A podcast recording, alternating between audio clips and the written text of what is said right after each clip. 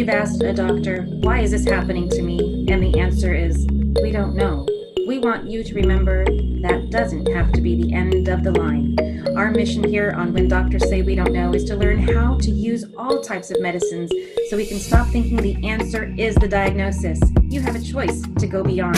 This is an inclusive conversation. You'll hear insights from doctors, tips from practitioners, and stories from people just like you who are frustrated with the status quo of the health industry. Listen to how they found ways to cross the dividing line and reach out for true health beyond diagnosis. Because sometimes what we've been taught is healthcare is keeping us sick.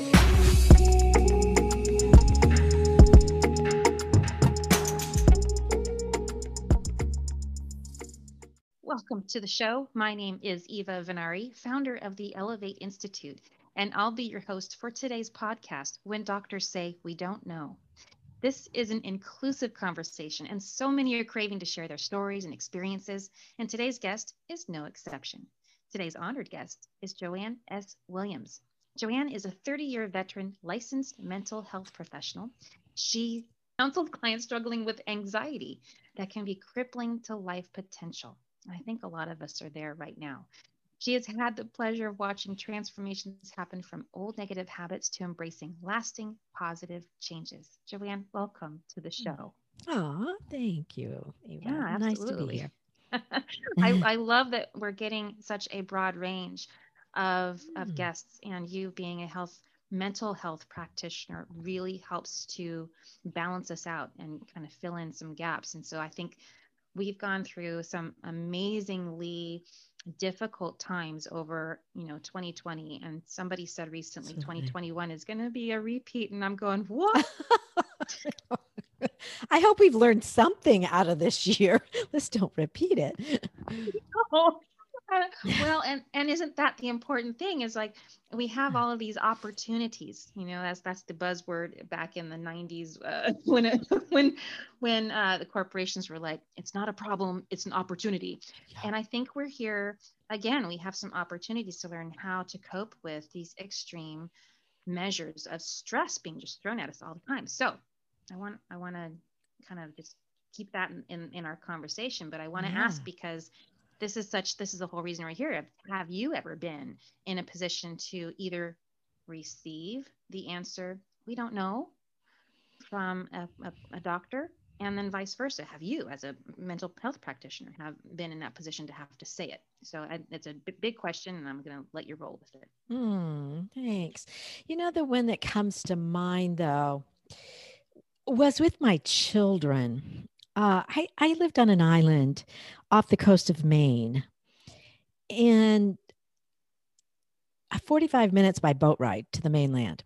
So you had to get pretty good about little things medically, or, you know, bee stings or whatever. You, ha- you know, I knew what herb to use. And, and my son, they, they, we were a lobster fishing family, and my son, who was probably twelve, he was working on a metal Uh, lobster pot, they would call it, or trap. Hmm. And a metal shard, or several actually, metal shards went right into his eye. Ooh. And it was over the fourth of July. And I remember him, you know, coming to me and kind of freaking out. And I'm like, I was too. So we went into the doctor. And it was a doctor, it was our main doctor, but, you know, our regular doctor. And he said, oh, it'll be fine. Just let it pass and come out. Oh. And I mean, I would hope any mother would go, I don't think so. My son's eye is very important. And so I'm like, no, I think you better pass. This was an H at the beginning kind of of H M Os. And I'm like, so I had to go to this one first, which I would have gone to an ophthalmologist, you know? And I said, no, you need to send me to the specialist now. And we got in within a day or so, and the, or maybe even the next day. And he said, absolutely. You don't ever do anything like that with your eye. You must have this taken. And he pulled out these shards, and there were several wire oh. shards out of his eye. And I, uh, you know, being living on the island, you just had to use common sense to know when you have to call, what you have to do. And I did it. I feel like my intuition as a mother kicked in in those instances. And I knew, you just know, that's not the answer. And I had to figure it out myself. And I feel like a lot of times at doctors, that's what I always had to do. Go in knowing what I felt I needed and wanted. Oh, so, yes. So I had to be clear. I also worked with a medical group as a medical, I was a supervisor of actually the social services department. And we had a group of doctors that we worked with. And we would do this, the psychological piece with the, their patients. So they were also our patients. So they would refer them to us for different things. And I, just one thing that one of the doctors said to me really stuck in my head. And he says, you know, Joanne, eighty-five percent of every issue that I hear from my clients are stress related. Hmm. And so he could recognize his limitations of what he can do medically with stress. And he only could refer them on for counseling or talk about medications, maybe that would help with anxiety or something. Maybe this has gone into overwhelm or depression, but he was totally at a loss. If eighty-five percent of the issues that were going on were stress related. I just never forgot that. That's a lot. Yeah, it is. and, and and stress is such a a big, huge. Um, I mean, it's undefined. I mean, yeah. How, how can we how can we bring that closer to something that is at least tangible? You know, when it comes to stress, like what what what was he talking about? Do you do you have a a better yeah. definition there? Yeah. Well, you know, like you're saying, it is so varied, and each one of us, whatever might be stressful to me may not be stressful to you. So I think it really is relative to what's going on in our lives, what's happened previously in our lives, maybe growing up, maybe you had a, a, a dramatic or traumatic household where things happen where already your senses might be on edge, which would push you into a stress response much quicker. But a lot of times we really are talking anxiety. We're fearful, or we're on the other side of feeling calm is what I would say that looks at stress, which can go into then proceed into illness or injury. Addictions, loneliness, or, or even death because of this continual barrage of emotions that aren't being dealt with on our body. Our, you know, we, there's ways we can deal with these things. And I think if we don't, that puts stress, if we want to call it that, on our senses or on our body. It's a response. Yeah, yeah. yeah. And it, it's that's a really poignant point, if I don't sound redundant right there, the res- best response repeatedly, you said, can result in death. Mm. And it's something that doesn't happen right away un- unless you're talking suicide. It's like that, mm. that can be something that's planned also, but um, you could have stress repeated in your life over and over and over again, and just have symptoms that lead up to a death that doesn't Absolutely. Seem so sudden, right? So mental health can it need, really needs to be something at the forefront of our attention right now. Oh, I couldn't agree more. And it's really one of the reasons why I feel like I want to share more about strategies and yes. solutions for things that we can do that are so simple. And, you know, that's why I have my podcast, Anxiety Simplified, because there is so many things that if we would maybe choose to look at something in a different way, you could actually find some strategies that are so simple well, that you, you won't even believe ones. It. Yeah. Have fun. And let's yeah. have some fun. Yes. Yeah. So, I, I mean, I love that you bring in emotional support animals. And this has been yeah. something that's been a bit of a trend that has been used to help young ones who have animals bring animals into like a rental or something, even though it says no dogs or cats. It's it's a way to get around, but really it's a serious issue. When you have um, a mental health, or if you have an emotional need that this pet provides. Let's let's dig into that. I want mm. to hear more about it. What can I animals love it. help do with it. supports? Yeah, support the emotions. Good. Well, it does. I mean, emotional support, it, you know, right there in the description. And I think any of your listeners, if they have an animal, it's almost like a secret though. You know, they're like, they don't sometimes want to concede that their animal really does comfort them at night. Yes, so they don't feel so lonely, or they feel more energetic when they have their dog, or they'll talk to more people.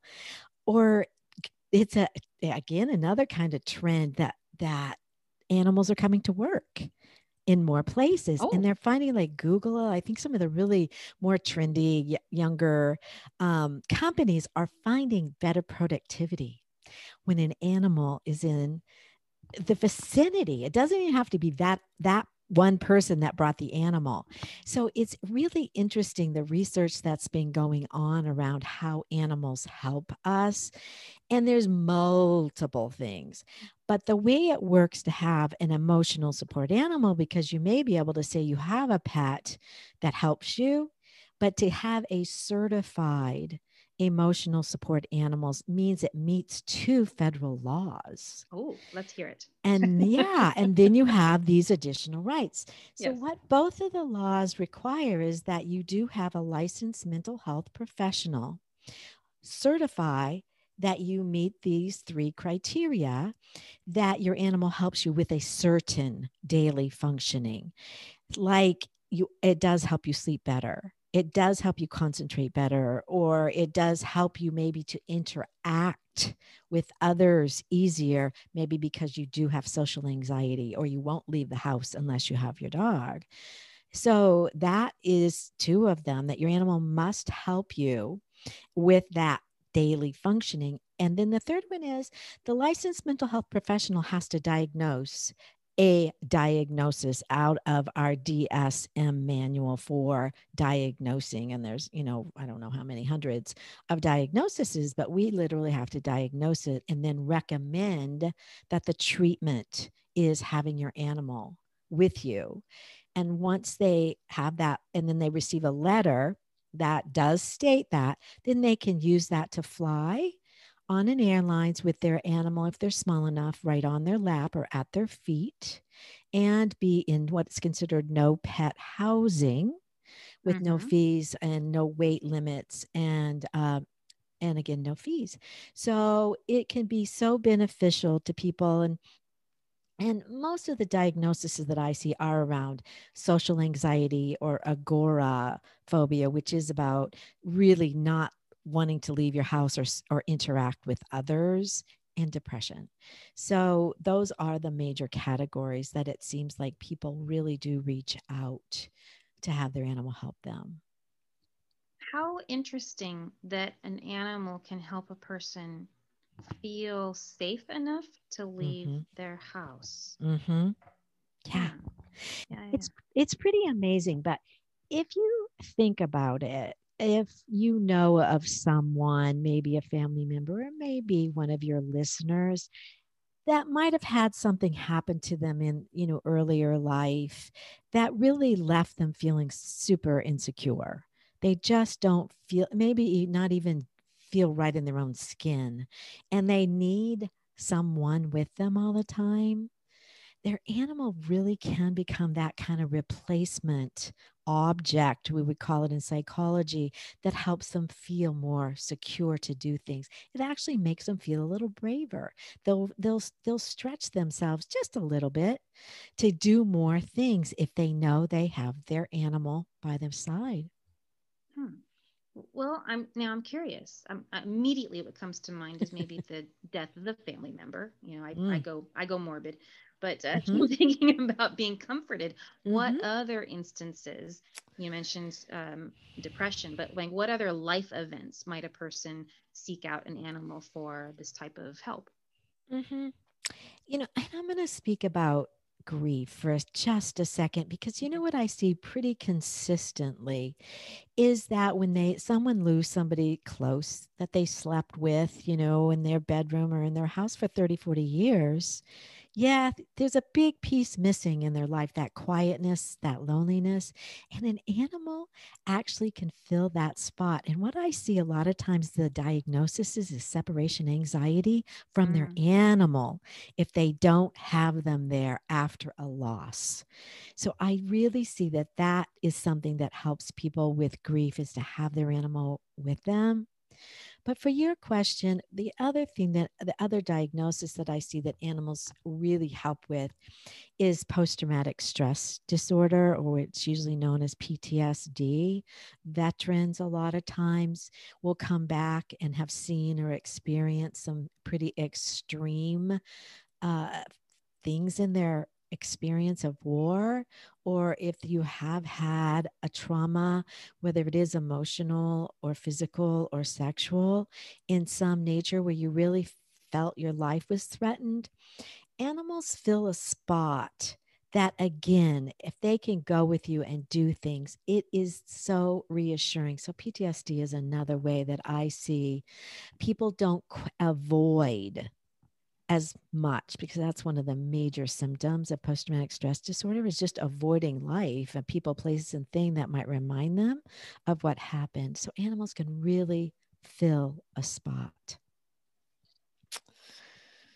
I'm, I'm wondering if, you know, there's, I remember when COVID first started, the um, shelters were cleaned mm-hmm. out, and people mm-hmm. went and picked up an animal of their choice. And that to me speaks to this, seems to be an automatic knee-jerk reaction, like a desire to be around an animal, some, you know, um, not only for, for loneliness, but for the stress reduction. So that's, absolutely. That's awesome. And you don't, you don't need to have a, an animal become certified as Mm-mm. a, right, in order to provide that kind of support to you.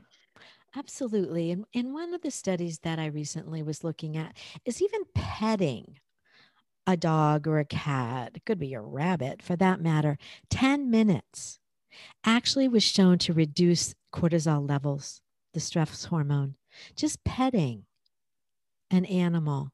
So there's a lot of different things that really can happen when you have an animal around you. One of the, one of the things that kind of, the, the airlines don't, I think, want to talk about emotional support animals a lot, because they think it makes their job harder.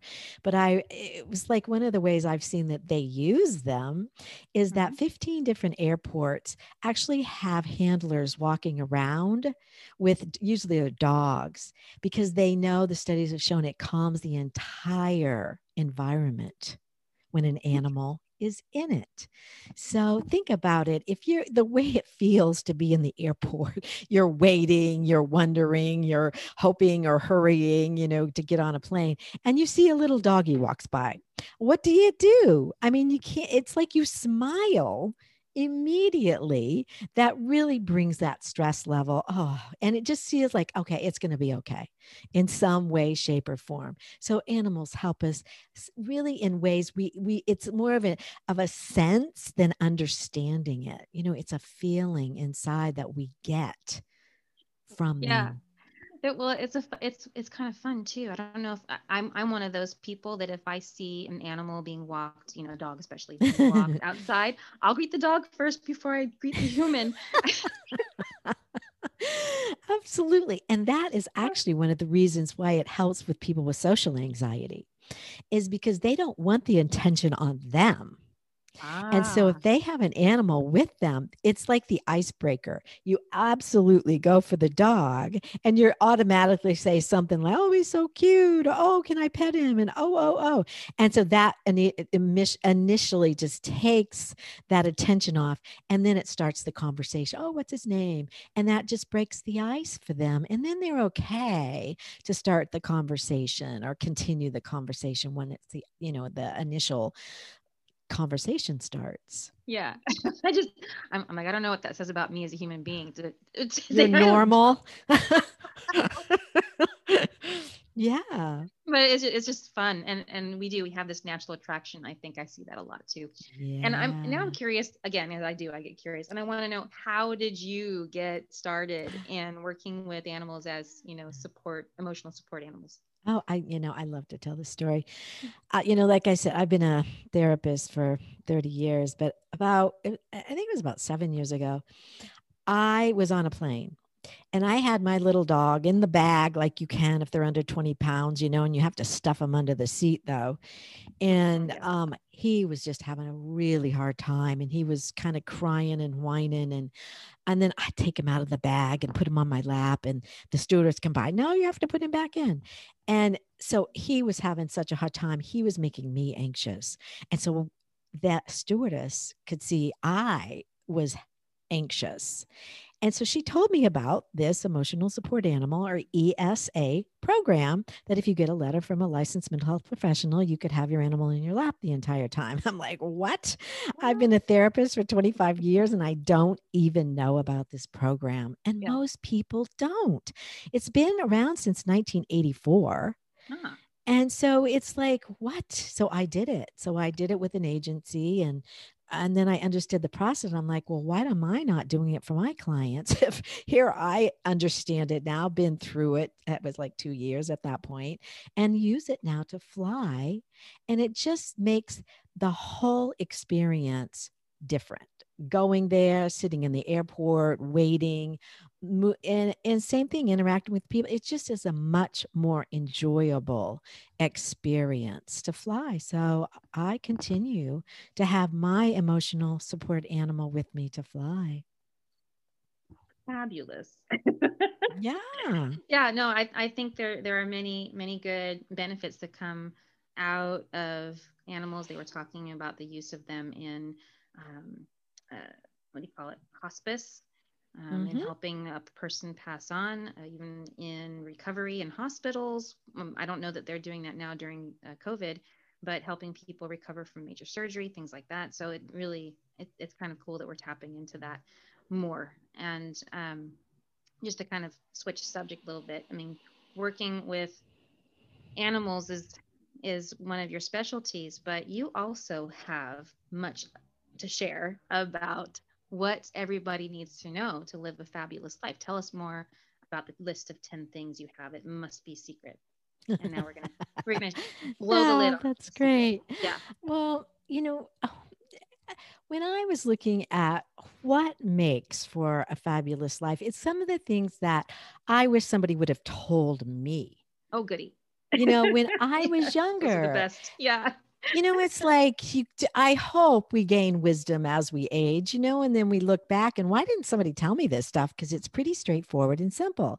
Right. But one of my first ones and favorites is that everybody needs a cheerleader oh. in their life. And if you don't, if it's a, not, you know, a spouse or a best friend that goes, you can do this, go girl, you know, and just really propels you to do things that maybe you wouldn't without that. And if you don't have somebody, you need to do it for yourself. You really need to find it within yourself to say the things in the mirror that you need to say to that part of yourself that doubts. And just say you can do this and it's okay, that actually experiencing failure will get you to success. And well, there's really failure. Yeah, there is no such thing. If you continue to move through it, that's how you can only, only yeah. way to get to success. No, I agree. Yeah. Yeah. A lot of people are afraid of failure, but that's yeah. you're, you, you hit a really good point there. You know, I, I think of the story of Thomas Edison. He even says it took ten thousand tries yeah. to get to the light bulb. Yeah. How long would we last? You know, well, ten, ten if we're lucky. This loose thread on my jacket might work here, but if it doesn't, I'm done. Yeah. So. Where's your cheerleader? I mean, I you got that person. You can do it. Come on, you can do it. You know, I think the next one, I really, I'm, I am so passionate about this one, is that I wish we would make our emotions our secret power. Mm.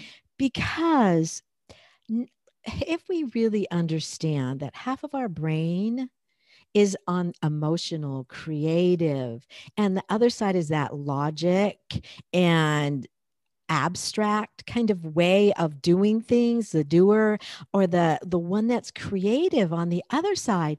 And that that's the emotional side. It's kind of your heart or your head side. And if we don't learn how to appreciate our heart in the sense of loving, being happy, and how do we value that instead of saying, I only need to get this number done, or if I only can get this much money in my life, without the feeling connected to it of happiness and having that harmony, which is your word that I am so happy I'm using more and more, the harmony between the head and the heart. We've got to put them together, and recognizing and appreciating our emotions as that secret weapon will help you to get there, because you've got to listen to what it is your heart's saying about that success. Yes, you may have all the most power in the world, but are you happy? Do you feel something every day that you can just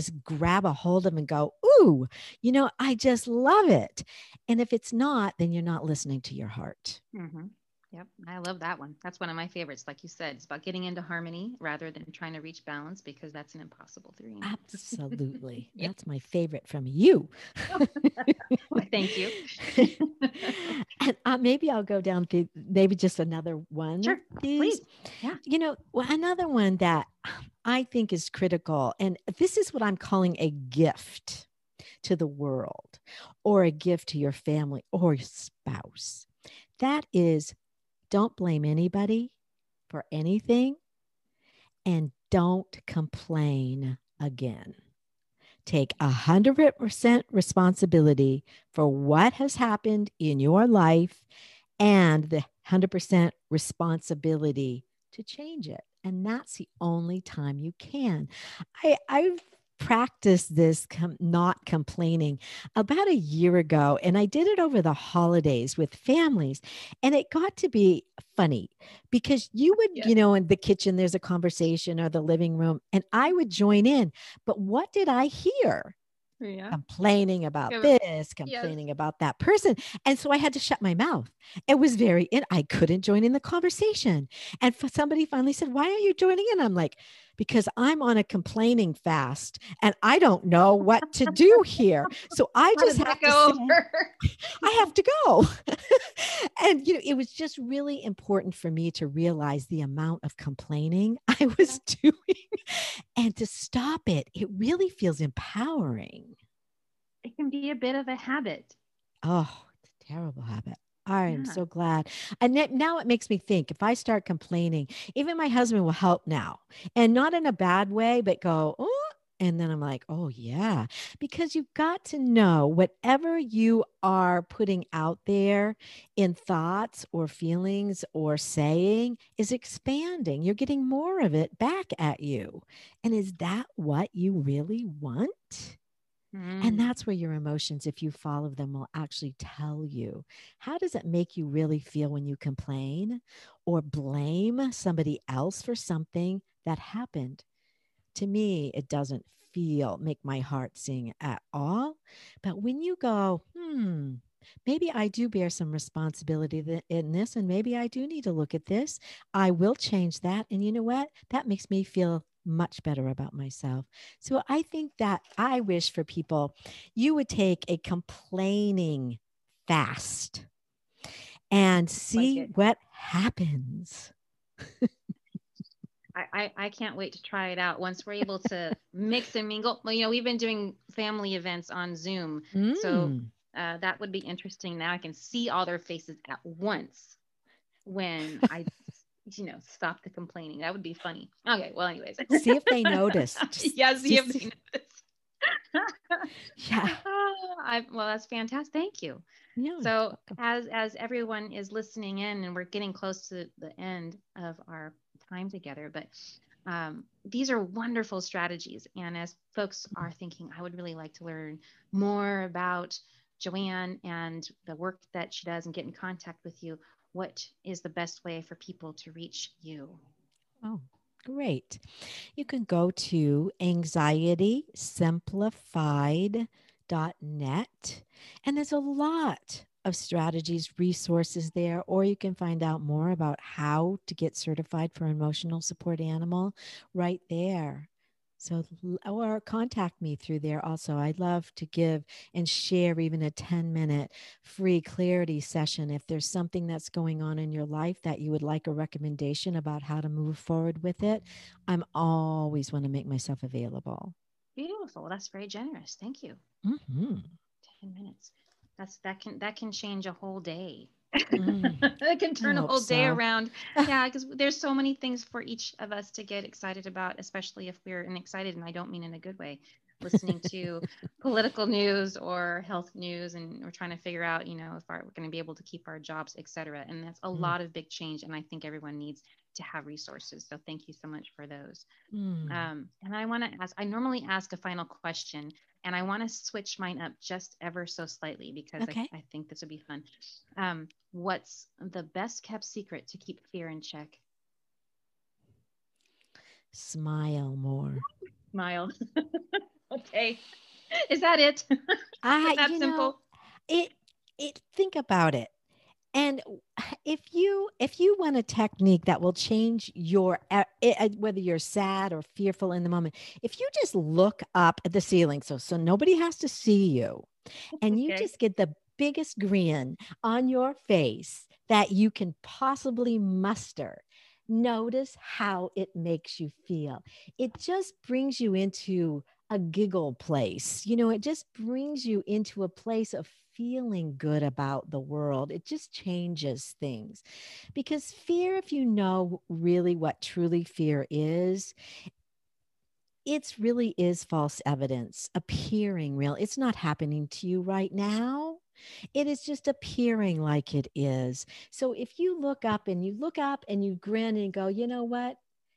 I really am okay right now. All is good. It can change your outlook. All right. I'm going to give it a try. Put a smile on the face. Grin, a big one. Grin. Put a grin. Got it. Well, yeah. Thank you, Joanne, so much oh. for your advice and for your lovely um, gift on your website, anxiety simplified dot net. And, you know, got to listen in on Anxiety Simplified podcast, because that was great conversation. And thank you for having me on as your guest. But um, yes. yeah, so such a great resource. So thank you for being here and sharing yes. your time with us. Thank you. Perfect. Uh, thank you everyone out there for listening in with our guest today, Joanne S. Williams, on today's show. And thank you uh, for listening in for Doctors, When Doctors Say We Don't Know. This has been an engaging conversation, and my goal for those of you listening will hear a message of hope so you too can turn your experience of pain into triumph. If you're driving or simply can't click on the links right now to the show notes, remember, you can always hop onto the elevate institute dot com and follow the podcast links in the menu bars for today's show. There's more to talk about. Tune in next week for another new episode of When Doctors Say We Don't Know. This is Eva Venari reminding you to question everything.